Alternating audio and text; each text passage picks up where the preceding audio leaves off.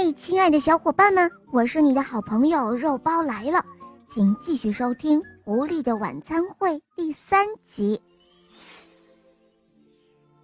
年轻人站住了，看着眼前这个怪男人。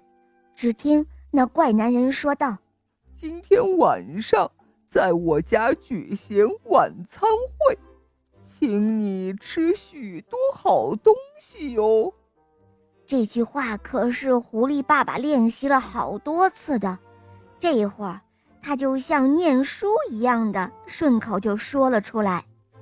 哦，那个青年上上下下的打量了狐狸爸爸一会儿，猛然说：“这可可可可可可以。”然后他发出了鸡一般的叫声跑了。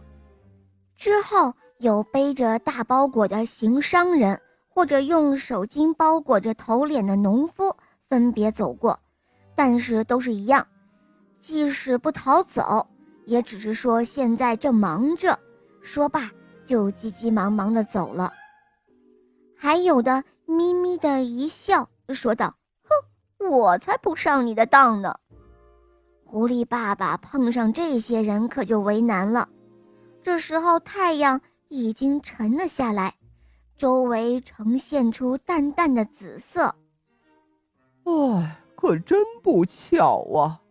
狐狸爸爸垂下了头，接着他猛地一下抬起脸。哎，哎，这到底是怎么回事啊？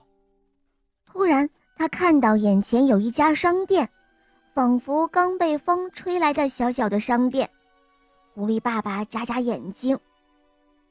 诶，从哪儿来的商店？呃，怎么刚才没有察觉到呢？这时候，商店里传出和蔼的声音：“店里刚点上灯，呃，客人请进来吧。”哦，原来是这样啊！狐狸爸爸点了点头，进去了。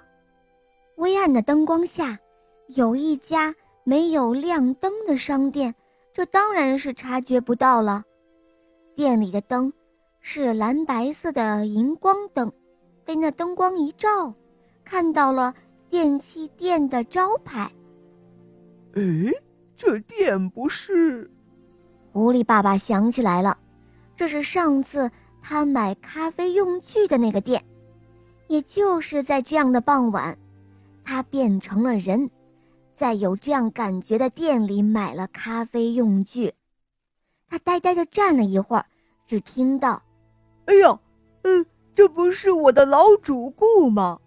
只听店主发出亲切的声音，探出一张见过熟悉的脸来：“哟，您来了，啊，这又是来照顾我的生意喽？呃，多承照顾哦。”店主搓着手走了出来。没错，这正是上一次狐狸爸爸买咖啡用具的那家店的主人。